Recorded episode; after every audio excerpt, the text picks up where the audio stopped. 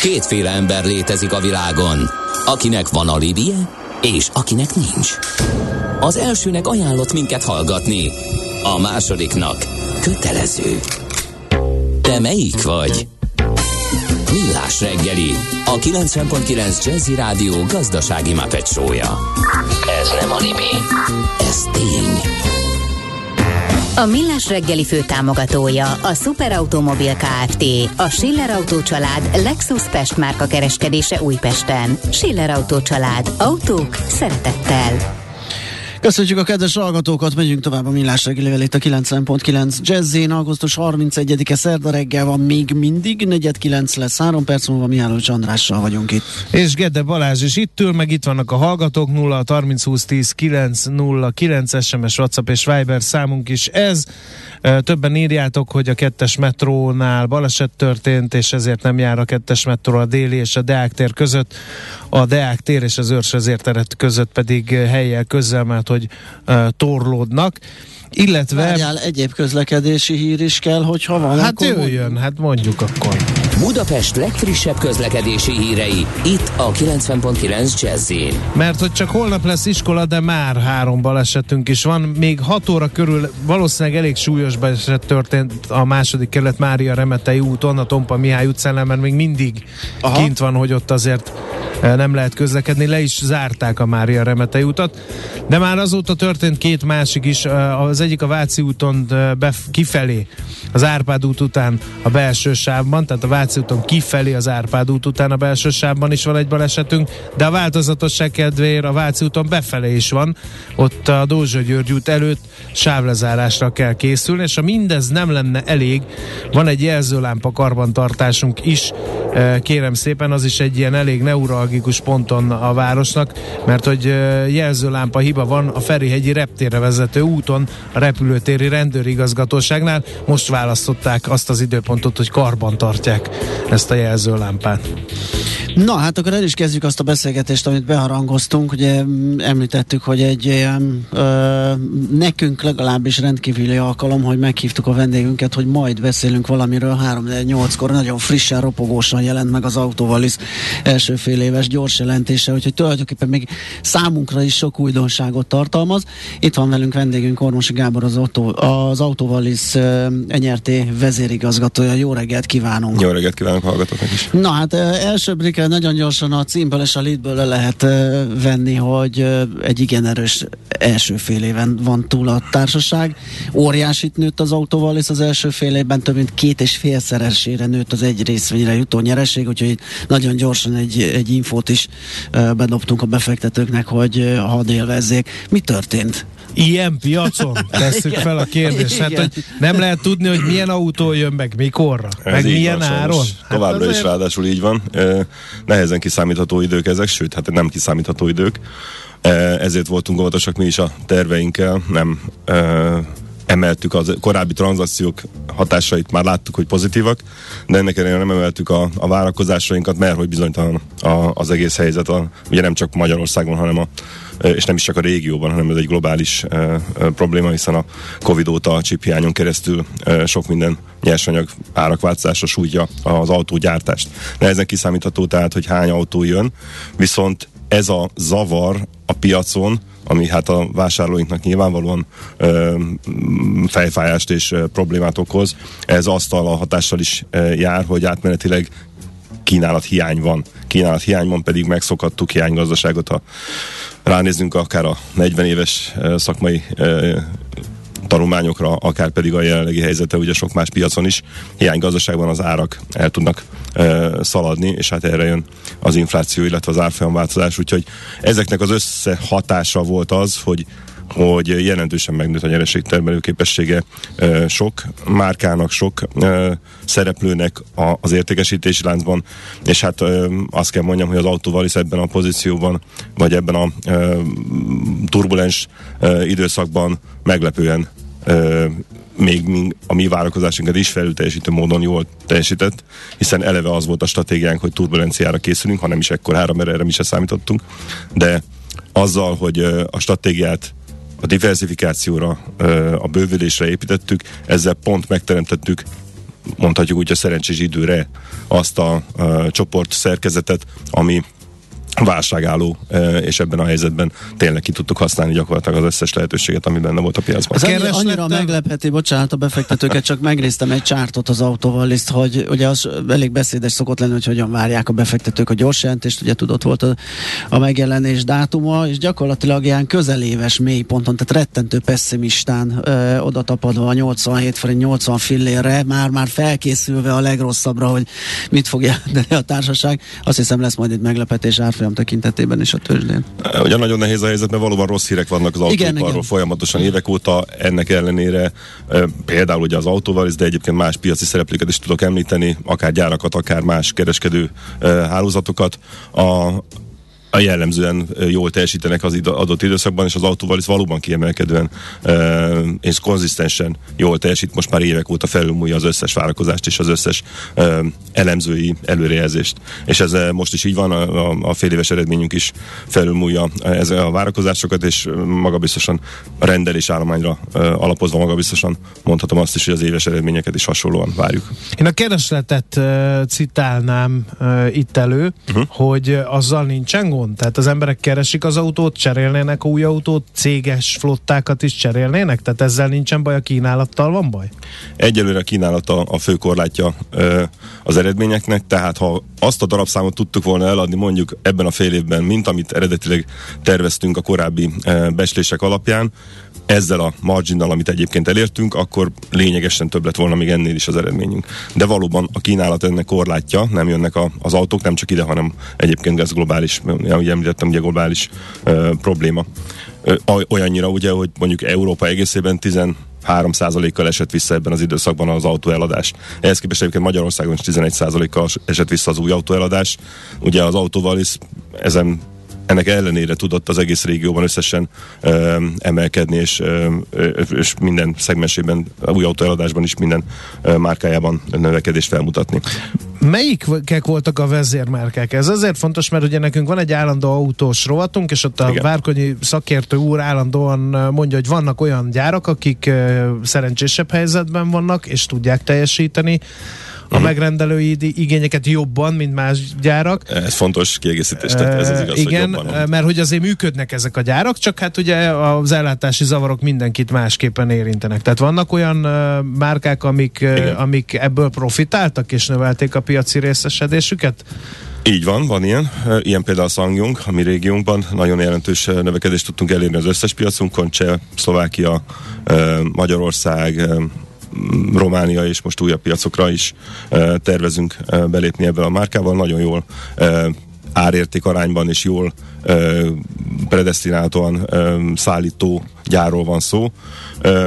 De vannak mások is, akik a chip hiányt például azzal, hogy eleve több beszállítóra építettek, jobban tudták kezelni, mondjuk például, mint a BMW, és voltak olyanok, akiknek az első időszakban hirtelen nagy nehézséget okozott gyáraknak, sok turbulencia és, és elmaradt megrendelés, vagy kielégítetlen megrendelés keletkezett, de aztán tudták kezelni a helyzetet, tehát ennek van egy ilyen időbeli dinamikája is, hogy ki, mikor éppen ki hogyan uh-huh. tud válaszolni az autó. Regionális szereplőként hogy látjátok a helyzetet? Mennyire van benne az autók, autógyárak köztudatában ez a régió?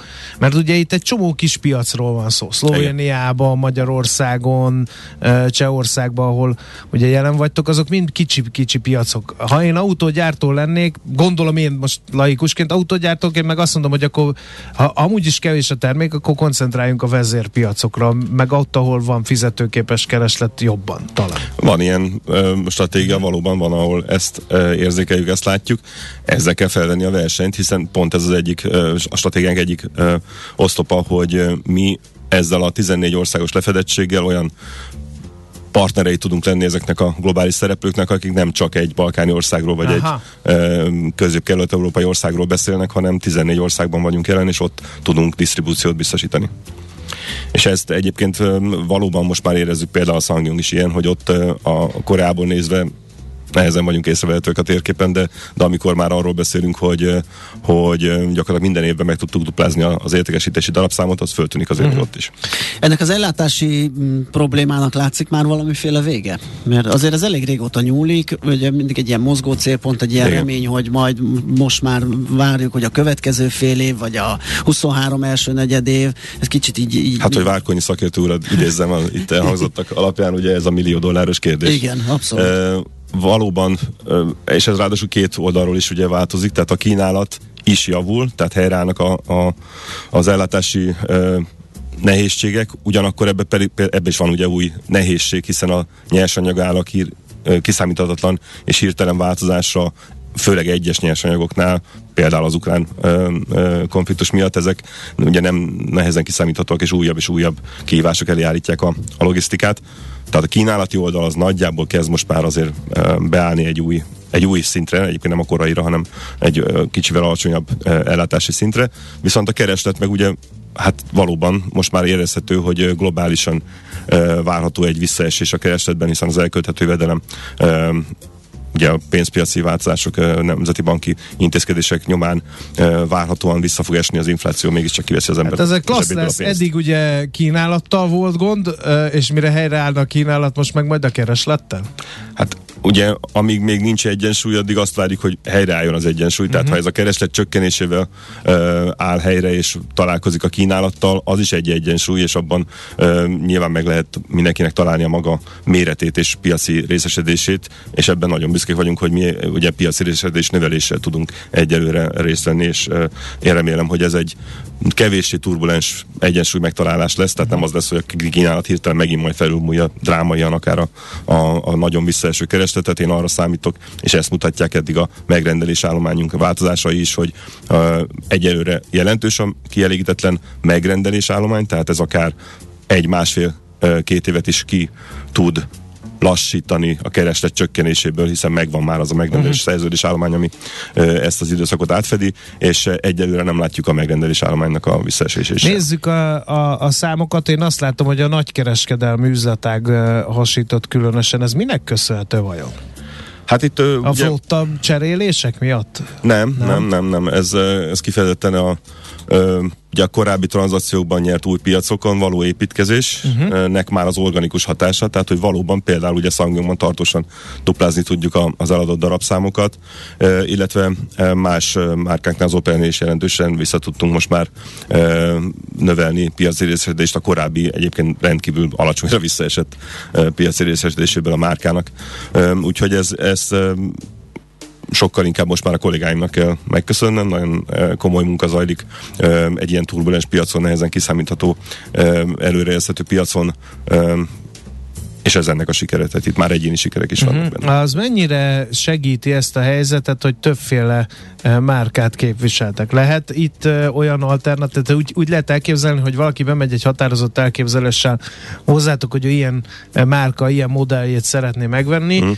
és amikor szembesül akár az árakkal, akár a szállítási határidőkkel, akkor hajlandó módosítani, és akkor ott nálatok ezt el is tudja intézni? Pontosan ez az ez... előnye ennek a, a multimárkás ez a, modellnek? Ez az egész válság az egész átalakulás, vagy akár a digitális csatornáknak az előretörése, ez korábban is stratégiai időtávban mindenkinek a gondolata volt, de ezek a zavarok a piacon ezt rettentően felgyorsították, katalizálták ezeket a változásokat. Az ügyfelek igenis most már nyitottak, hajlandóak bemenni egy helyre és kijönni egy másik helyről egy másik autóval. Tehát egyébként is már eleve multibrand alapú volt a működésünk, tehát legtöbb kiskereskedelmi egységünkben több márkával is találkozhatott korábban is a, a, a, az ügyfél, de az, hogy most 16 márkával tudjuk megkínálni, és a, az igényeit pontosítani, hogy most az a fontos, hogy piros, vagy az a fontos, hogy egy hónap múlva legyen, vagy akár azonnal legyen egy autó, ezek most már azért döntően megváltoztatják a, a, a döntéseit az, a vásárlónak nyitottabbak a preferenciák. Mire fókuszáltok a jövőben?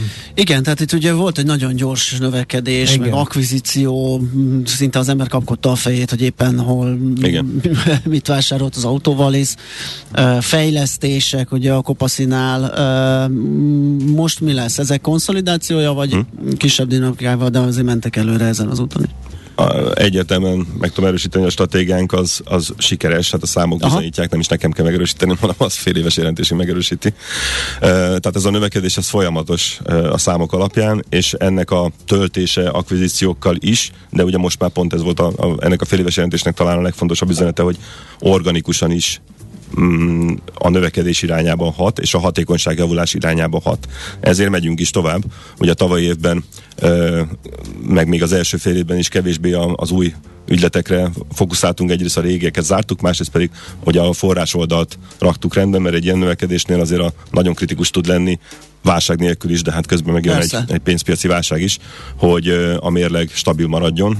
Ugye mi a 2021-es évet a kötvénykibocsátással és a részvénykibocsátással közel összesen 20 milliárd forintnyi forrásbevonással zártuk, és ez egyben azt is jelentette, hogy nettó hitelállományunk nulla volt gyakorlatilag az év végén. Ez egy nagyon-nagyon stabil, kiemel, tehát az iparágat tekintve kiemelkedően stabil mérleget tesz lehetővé. A Scope Rating meg is erősítette a, a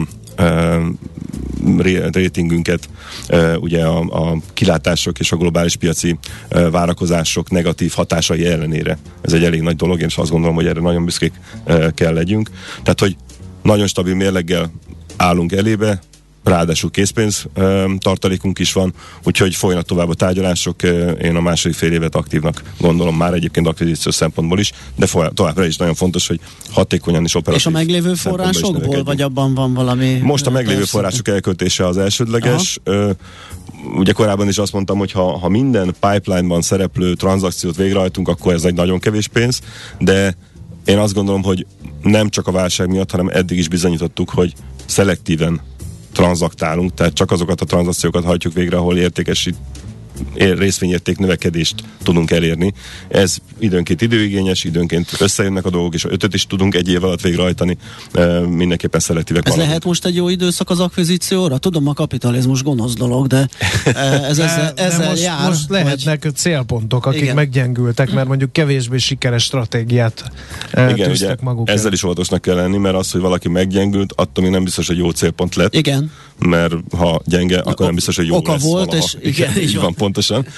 Úgyhogy ebben is szelektívnek kell lenni, de, de egyetértek azzal, hogy ez a válság is konszolid, vagy ö, katalizálni fogja azokat a változásokat, amiket mi a stratégiánk alapjául ö, vettünk, és amire építve hajtjuk végre a stratégiát. Tehát nagyon tiszta és világos ö, stratégia mentén fogunk továbbra is szelektíven haladni előre. Én azt gondolom, hogy lehet, hogy ez egy ilyen időszak lesz valóban, amikor gyorsítani lehet megint. Uh, akkor lesz-e pénz osztalékra esetleg részvényeseknek? Ahogy eddig is mondtuk, továbbra is ezt tudom mondani, hogy a, az osztalék kifizetésnek akkor van gazdasági indokoltsága és a részvényesi érték szempontjából is e, nyilvánvaló szükségszerűsége, ha egyébként a növekedési e, időszak vagy a stratégia e, fokafogyottá vált. E, hát az előbbi beszélgetésünk alapján én ezt még nem látom. Igen, amikor eljön a fejős tehén állapot, hogy amikor már a fejlődésnek, a nagy rohanásnak vége, és lehet beszedni a pénzt. Azt hiszem a befektetők ezt jobban szokták értékelni azt, amikor még van út előre felé. Igen, gondolom én is. Mi a várakozás egyébként itt az elmúlt időszakra? Tegnap is volt egy autóipari beszélgetésünk, sokat hallunk arról, hogy nagyon nehéz időszak jön, ez az energiaválság, meg mm. minden, az infláció nagyon visszaüthet, lassulás jöhet. Ez az értékesítéseket és a folytatást hogyan befolyásolhatja a meglátásotok szerint persze, mert a jövőt nehéz, nehéz ugye. Igen, hát, bár tudnám. Igen, igen. igen valóban. Én is azt hát egyetértek, nyilvánvalóan nem, nem is szabad ezt azt alá söpörni, válság van ez egy globális válság, a globális válság ugye azt jelenti, hogy mindenkire hat. Tehát mi sem leszünk kivételek, de ugyanúgy a versenytársaink sem, és az ügyfelek sem. Tehát erre fel kell készülni, de ugye ilyenkor pont az a lényeg, hogy ki milyen állapotban esik bele a válságba, ami kívülről jön. Én azt gondolom, hogy az autóvalisznál stabilabb piaci szereplő per pillanat nincs a régióban, de akár még nagyobb régiót is nézhetünk, úgyhogy mi optimizmussal nézünk előre, természetesen készülünk olyan op- opciókat is nézünk, ahol, ahol válság uh, módba kell akár átmenetileg átállni. Ebben ugye azt gondolom, hogy mindenki a piacon most gyakorlatra tett szert, különösen a Covid-ra gondolva, ugye, ami nagyon hirtelen válság jelentett, de gondolhatok a korábbi válságokra. Tehát azért az autóval ez csoport 30 éve alatt már átért néhány 2008-as válságot, uh, 2000-es évek elején devizaválságot, tehát hogy volt már példa sok mindenre, nyilván mindig vannak meglepetések, de, de tényleg azt gondolom, hogy a, a mai mérlegszerkezettel és a, ezzel a menedzsmenttel, amely ebben az időszakban is ilyen eredményeket tudott letenni az asztalra, én kényelmesen vezetem tovább a hajót. Azzal kezdted a beszélgetést, hogy óvatosan terveztek, ez továbbra is megmarad? Mert most így nem csoda ilyen számok alattán, de kicsattansz a derülátástól. Abszolút így van, és ez az optimizmus ez ö, nem jellemző rám személyesen, én, én tényleg az óvatos fajta vagyok, de azt kell mondjam, hogy most nekem is győzködnöm kell a kollégákat és magamat is, hogy miért ne ö, emeljük meg a, a, a várakozásainkat akár a 2025-ös stratégiai időszak mm. végére. Ö, de nyilván pont ezek a, a bizonytalanságok, a globális válságnak a, a egyelőre nem látható hullámai miatt vagyunk óvatosak a saját teljesítményünk és a saját uh, belső képes, képességeink és akvizíciós pipeline alapján egyébként akár indokolt is lenne. Hát köszönjük szépen, és nagyon sok sikert, nagyon örülünk, hogy ilyen jó Végre egy van. pozitív ja, igen, a hát beszélgetés a napok, műsorban, napok, napok óta, óta csak a igen. sírdogálás és az elkeseredettség, úgyhogy külön köszönet ezért, hogy ezekkel a hát, hírekkel jöttél hozzá. neki. Úgyhogy hát a folytatás sikerében reménykedve búcsúzunk, és köszönjük a beszélgetést. Ormosi Gábor volt a vendégünk, az Autóval Liszanyerté vezérigazgatója. Köszönöm viszont hallásra. Aranyköpés a millás reggeliben. Mindenre van egy idézetünk. Ez megspórolja az eredeti gondolatokat. De nem mind arany, ami fényli. Lehet kedvező körülmények közt gyémánt is. Nagyon nehéz lesz kimondani, hogy Caligula, római császár 12-ben született. Szép kerek évfordulója van, ugye? Igen. Caligula, római császárnak. És hát őtőle választottunk aranyköpést, mert Születésének hogy... 2010. évfordulóját, milyen furán hangzik. Igen, 2010 évvel ezelőtt született Caligula, római császár. Akkor még nem így gondolkodott, mert egy egészen, egészen jó kis császár lehetett volna belőle uralkodás első néhány hónapja alapján, aztán valaki megpróbálta megmérgezni, és ezen megdühödött. Aztán utána a többi már történelem, és ez vezette oda, hogy egyszer emígyen nyilatkozzék arszpoétikáját, így fogalmazza meg. Hadd gyűlöljenek, az a fő, hogy féljenek tőlem. Hát... most ehhez mit, erre Hát ez minden ilyen Persze. cezarisztikus, diktátor hajlamú embernek Abszolút, egy, egy ilyen kapaszkodója, igen. Aranyköpés hangzott el a millás reggeliben. Ne feledd, tanulni ezüst, megjegyezni arany. Hát ez meg mi? Jé, egy okos morzsa. Az Okos Morzsák támogatója a Surgeon ZRT, az önműködő kis- és középvállalatok cégépítő partnere. Egy tudatos cégvezető belátja, hogy az egyes szakmai döntéseket azoknak kell meghozni, akik a legjobban értenek hozzá. És ez nem feltétlenül az ő személye. Fontos, hogy a cég növekedése, fejlődése során érzékelje, mikor jön el az a pont, ahol szükség van az addigi kompetenciákat érdemben bővíteni. Az Okos Morzsák támogatója a Surgeon ZRT, az önműködő kis- és középvállalatok cégépítő partnere. Surgeon ZRT, az üzleti vállalati tanácsadó. Egy jó ötlet, már fél siker. Az innováció, kreativitás hajtja a GDP-t, növeli a versenyképességet, munkahelyeket teremt. Kigondolni nehéz, eltulajdonítani azonban könnyű. A nemzeti tudásbázist és a kulturális vagyont hatékonyan kell védeni. A szellemi tulajdon kincset ér. Gondolkodom, tehát vagyon. A rovat támogatója a Szellemi Tulajdon Nemzeti Hivatala.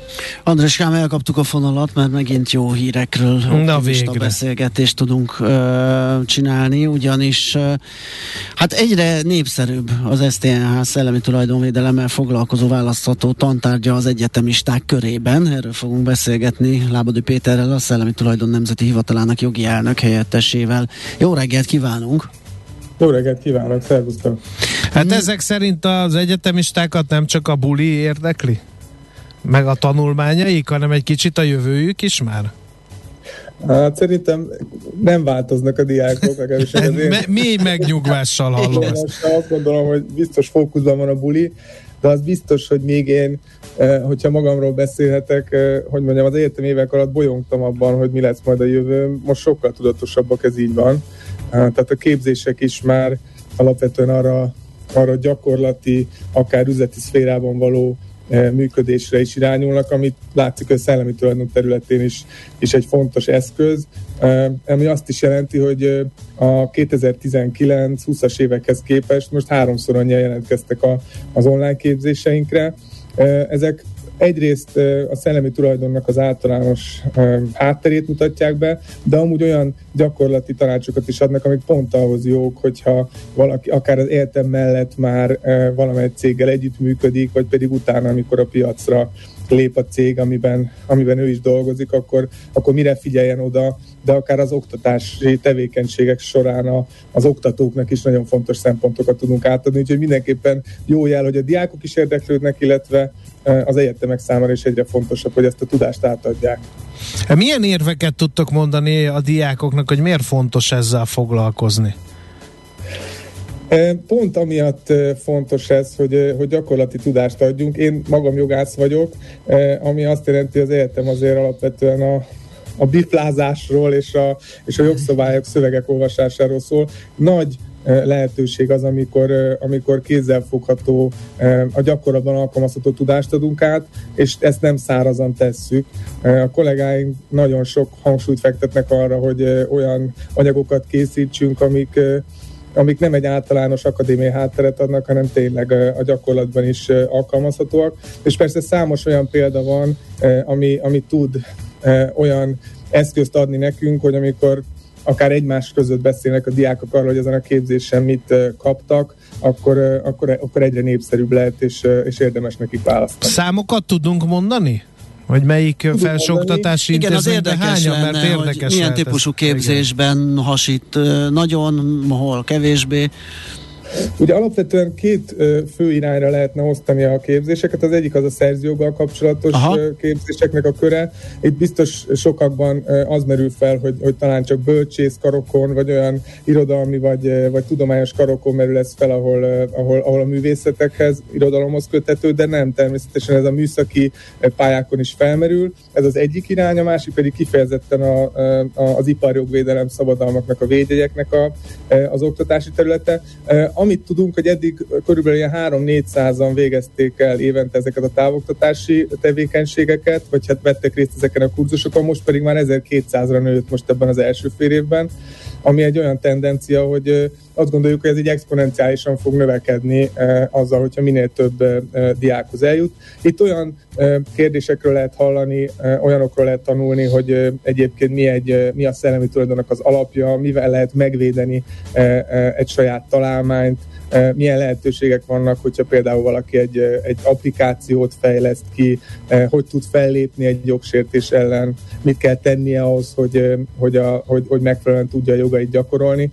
És persze olyan fontos üzleti kérdésekben is ad gyakorlati tanácsot, hogy hogy milyen uh, problémát szülhet például az, hogyha valaki egy, egy, egy kitalált uh, uh, dolgot, egy feltalált dolgot úgy hoz nyilvánosságra, hogy előtte nem tesz azért, hogy oltalmat kapjon, így ugye alapvetően el is tudja veszíteni ezt a lehetőséget és tud arra is figyelni ezek a képzés alapján hallottakról, hogyha esetleg valakivel egy asztalhoz leül, és arról kezd el megbeszéléseket folytatni, hogy az ő ötletét miként lehetne egy, egy cégben mhm. hasznosítani, mm-hmm. akkor mire figyeljen oda, milyen szempontok vannak, milyen érdekek. Igen, ez egy, ez egy kritikus pont. Akkor ezek szerint egy bizonyos fokú jogi képzés is, vagy bizonyos szintű jogi képzés is társul ehhez, gondolom én, ugye, mert hát ennek a, a, tehát a jogvédelem, elbitorlás, következmények, ezek mind ugye a jog területén mozgódó. Így így van. Per, hát alapvetően ugye a szellemi tulajdonhoz kapcsolódó jogosultságoknak a bemutatása, de nyilván közgazdasági szempontoknak a, a bemutatása is fontos, illetve az, hogy, a, hogy egy vállalkozás életében miként lehet a szellemi tulajdont hasznosítani. Tehát egy átfogó tudást adunk, és nyilván bevontunk olyan szakembereket is ezeknek az anyagoknak az elkészítésébe, akik az adott területen olyan eredményeket értek el, hogy a tudásuk az, az hasznosítható és érdeklődésre tartott száma. Ilyen, ilyen rémizgetés van benne? A tananyagban? Hát amiből fehér, sokat fehér lepedővel sokat, ilyen kivágott nem. a szem. És az van ráírva, hogy, hogy szellemi jogi tolvaj. Na, nem ez, nem erre gondolok. Arra gondolok, hogy azért én nem tudom, bennem a, a, a felsőoktatási tananyagból azok maradtak meg, azok a részek, amik ilyen nagyon plastikusak. Tehát az a száraz anyag, jogszabályok, stb. stb. az nem annyira. Viszont ha mondjuk elmondunk egy olyan példát, hogy ez az ember, vagy ez a cég nem tette meg, és erre így járt, az lehet, hogy jobban megmarad. Hogy, hogy tulajdonképpen mire is jó ez az egész, és mit kockáztat az, aki nem védi a szellemi tulajdonjogát.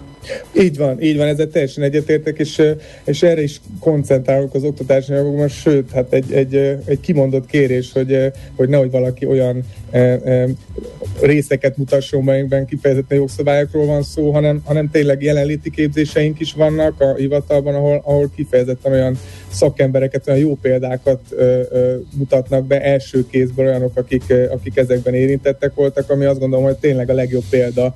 E, és nem is csak arra koncentrálunk nyilván a jelenléti képzésekben, hogy, hogy egy egyirányú oktatás folyjon, hanem, hanem, hanem itt sok lehetőség van a kérdésekre is, megvitatására a kérdéseknek, úgyhogy, úgyhogy ha valaki a távoktatás kapcsán kedvet kap, akkor, akkor jelenléti képzésekben is mm-hmm. tudunk rendelkezésre állni. Engem az, az, igen? Az, az izgatna egy kicsit, ugye ez egy nagyon nagy ugrás most ez, a, ez a, az érdeklődők számában, hogy mennyiben a, a ti kampánytevékenységetek vagy, vagy kommunikációtok hatására ugrott ez meg, és mennyiben most hirtelen egy ilyen fölismerés jött a diákoknál. Nem, mint hogyha az egyik félre ne érts, kevésbé lenne értékes, csak mert nyilván, hogyha egy, egy, egy, egy, sikeres kampányüzenetnek jó táptalajra kell lennie, tehát ugye ott is kell, hogy az érdeklődők szívesen hallgassák ezeket, csak érdekes lehet, hogy, hogy mi volt az indíték, vagy mi volt a fő mozgatórugó, hogy egy, ekkor átugrott a számosságuk az érdeklődő hallgatóknak.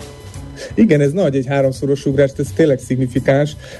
Én azt gondolom, hogy több tényezős a dolog. Biztos, hogy a, hogy a kampánytevékenységnek nagy jelentősége van, illetve szerintem annak is egy, egy nagy jelentősége van, hogy a, hogy a hallgatók mellett az oktatók, illetve az egyetemek is át tudtuk Aha ütni azt, a, azt az érdeklődési küszöböt, hogy, hogy, hogy ezek legyenek az oktatók kínálatában, Aha. legyenek a képzések részei, hiszen egyébként maguk az egyetemekkel is szoros együttműködésben vagyunk, számos együttműködési megállapodást kötöttünk, és ez nem csak az oktatásra terjed ki, hanem arra is, hogy egyébként a hallgató és az egyetem közötti viszonyban mondjuk a szellemi tulajdon miként kell kezelni, hogyha elképzelünk egy olyan egyetemi képzést, ahol egyébként a diákok elő is állítanak olyan termékeket, amik szellemi tulajdon oltalon tartozhatnak, akkor ezek ezeknek a kérdéseknek a rendezése is egy fontos szempont, a szabályzatoknak a, a, az összeállítása, és persze az, hogy ne csak egy statikus rendszer legyen ez, hanem, hanem tudjunk olyan, e, tudjanak úgy támaszkodni egy stratégiára szellemi tulajdon szintjén az értemek, amikhez persze természetesen az is fontos, hogy a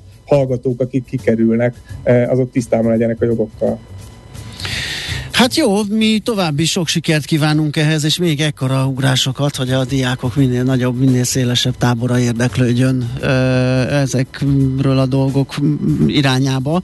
Úgyhogy további sikereket kívánunk, és köszönjük a beszélgetést. Szép napot neked! Köszönjük szépen, reméljük a legjobbakat. Szép napot! Szervusz! Szervusz.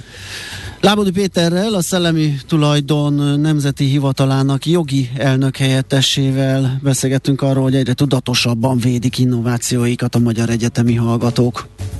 A szellemi tulajdon kincset ér. Egy jó ötlet, már fél siker. Gondolkodom, tehát vagyon. A rovat támogatója a Szellemi Tulajdon Nemzeti Hivatala. Szívesen böngésznél a nemzetközi és hazai piacokon? Meglovagolnád a hullámokat? Akkor neked való a Hotspot piaci körkép az Erste befektetési ZRT szakértőivel. Gyors jelentések, gazdasági mutatók, események. Nálunk mindent megtalálsz szakértőink tolmácsolásában. Ha azonnali és releváns információra van szükséged, csatlakozz piaci hotspotunkhoz. Jelszó Profit nagy P-vel. És Kababik József üzletkötő van itt velünk a telefonvonalunk túlsó végén. Szia, jó reggelt! Sziasztok, szép jó reggelt mindenkinek! Na ebben az űrzavarban. De nagyot sóhajtottál. Hát nem csodálom, nehéz lesz. Igen, nagy, nagyon, nagyon, nagy a, nagyon nagy az űrzavar, és, és továbbra is egyébként a jegybankokról szól, aztán mondok majd céges híreket, de ami, ugye érdekes volt a múlt hét a Jackson Hole konferencia jegyében telt el, és ott ugye a Jerome Powell az nagyon erősen mondta, hogy, hogy a- az infláció legnagyobb ellenség, még a recesszió sem érdekli annyira, uh-huh. nem így mondta, de ez volt az üzenet is, hogy nagyon eltökéltek. A előző nap a Minneapolis-i fedelnöki szint, aki korábban galamb lelkületű volt, ő is azt mondta, hogy nagyon fog, komolyan fogják emelni a kamatokat, és itt szigorítás lesz. Ez idáig így rendben van, és akkor este kis pénteken elég nagyot az amerikaiak, hétfőn sem nagyon tudtak föltámadni, de az a, az a furcsa, hogy hétfőn a Minneapolis-i fedelnök megszólalt, egyébként a Fed is közzétett valamilyen hasonló tartalmú szöveget, de ezt mondta az ember, hogy végre már, ugye látta a részvény árasítást, hogy végre már az emberek értik, hogy komolyan gondoljuk az infláció visszaszorítását a 2%-os célra, és mondta, hogy nem nézte jó szemmel ezt a júliusi, augusztusi eh, részvény áremelkedést. Ugye jött tavasszal a baj, aztán szépen eh, ugye emelkedtek a részvények, mert mindenki megnyugodott, tehát szerinte ez, ez nem, nem, nem, nem, nem nagyon kell megnyugodni. Egyébként az, hogy megnyugodtak a piacok, azt szintén ők idézték el, úgy még az előző fedülésen ugye emeltek 75 bázispontot, aztán mondták a piacnak, hogy még lesz egy nagyobb emelés, és utána már lassan azért e, e, szépen megnyugodhatunk. Ezt nyilván a részvénypiaci befektetők rögtön úgy értékelték, hogy vajon mikor jön majd a kamat csökkentés, illetve hát akkor vegyünk részvényt, mert előbb-utóbb kamat csökkentés lesz, tehát mint, picit mint a kisgyerekek, tehát a apa mondja, hogy hétvégén e, nem biztos, hogy tudunk venni csokit, ezt a piac, a gyerekek úgy értenek, hogy valószínűleg lesz csoki hétvégén, tehát ki. E, és ez a hangot, csak az, az, az érdekes, hogy, hogy, hogy elég konkrét volt ez a, ez, a, ez a nyilatkozat, és egyébként ahogy tegnap így végighallgattam ugye Virág Barnabás alelnök urat, e, e, nálunk is ugye ez a trend, hogy, hogy a legjobban a, a, az elszálló inflációtól félünk, tehát hogy ezt el tudsz állni ennél sokkal jobban is e, alkalmasint, tehát hogy kapott olyan kérdést, hogy a recesszió vagy infláció, és az inflációs veszélyt emelte ki, tehát e, A hangulat az ilyen, úgyhogy tegnap sem tudott azért itt komoly rally lenni a tőzsdéken, bár nap elején még azért úgy nézett ki. No, de vissza kell mennünk péntekig, Dell gyors jelentés volt, és azért, mond, azért mennék erre egy picit vissza, mert tegnap meg HP gyors jelentés uh-huh. volt, két cégnek az olyan köze egymáshoz. Ugye Dell árbevétele, hát egyszer igazániból e, pozitív impulzus is lehetett volna, de nem lett az, mert picikét jobb lett a Dellnek, ugye még a múlt hét pénteken az, ár, az árbevétele, az adózott eredmény viszont már nem okozott kellemes meglepetést. Úgyhogy ö, adták a cég papírjait, ö, nem is, ö, nem is, ö, nem is kismértékben, egyébként a vállalat vezetősége ráadásul a jövőre vonatkozó kilátásokat rontotta. A leggyakoribb az ilyenfajta gyorsjelentés, hogy most még az eredmény nagyjából megfelel, de a jövőre vonatkozó kilátásokat rontotta. Úgyhogy akkor 48-ról 40 környékére esett le, elég komolyat esett a Dell, és igazándiból azóta sem tudott talpra állni, 39-69-en zárt, 2,22% mínuszban tegnap, de tegnap zárás után tette közzé ugye a HP a gyors jelentését, a éves alapon 4%-kal esett vissza, most meg ilyeneket is egyre többet látunk, 14,7 milliárd dollárra, 15,6 volt a várakozás, tehát hogy rosszabb lett a tavalynál és a várakozásoknál is. A részvényenként eh, 1,04 dollárt értek el, ami egy picit egy centtel kevesebb a Bloomberg konszenzusnál, de hát mégiscsak kevesebb. A teljes pénzügyi évre vonatkozó új EPS előrejelzés a cégnek 4,02-4,12 között van, korábban ez 4,24-4,38 volt, és hát, hát ez is elmarad a, a, a szakértői vagy elemzői becslésektől, tehát gyenge gyorsjelentés és még a kilátást is tovább rontotta. A vállalat mondta, hogy visszaeső kereslettel számol. Hát e, e, 6%-ot esett piaczárás után, hogy tegnap zárás után jelent meg a gyorsjelentés, zárásig 1,38%-ot esett, piaczárás után meg 6% mínusz, úgyhogy ez nem nagyon né- néz ki jól. Szintén nem néz ki jól a Snap, ugye már korábban bejelentette, hogy leépítés jön, és akkor az elkövetkezendő, most azt jelenti, hogy az elkövetkezendő hetekben ezt el is kezdi.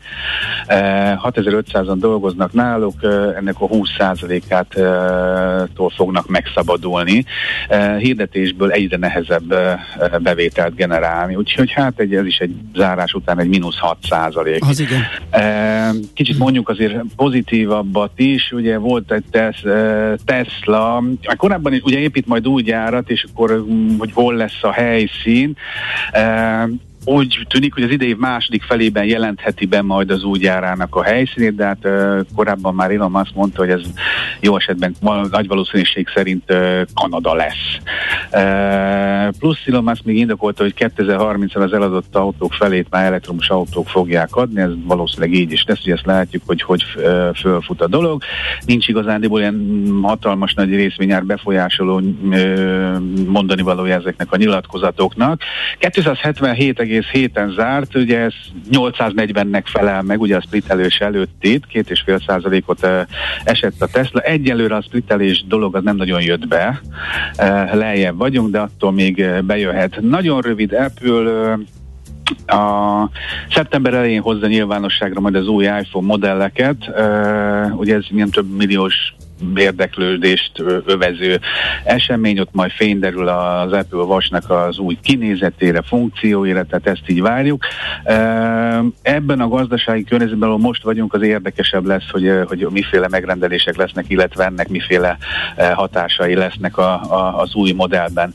Best Buy értékesítés eredménye és nyeresége is jobb lett a várakozásoknál. A, a, annak fényében kicsit meglepő, hogy csökkent ugye a kereslet mondjuk az elektronikai cikkek iránt, inkább ugye az usa is azt látjuk, hogy megunkró inflációra e, inkább csak élelmiszereket vesznek már a vásárlók, uh-huh. abból is az olcsóbbat. E, egy, kicsit ilyen vásárló vagyok egyébként én is, és akkor jobban képbe vagyunk az árakkal. Igen. Benzínre, élelmiszerre költenek, a, azt mondja, hogy a, bevétel az 13%-kal csökkent év per év alapon, 10,3 milliárd dollár lett, 1,54 dolláros nyereség az meg 50%-os visszaesés a tavalyi év azonos időszakához képest. Egyre többet látunk ilyeneket, hogy eredményben vagy bevételben visszaesés van.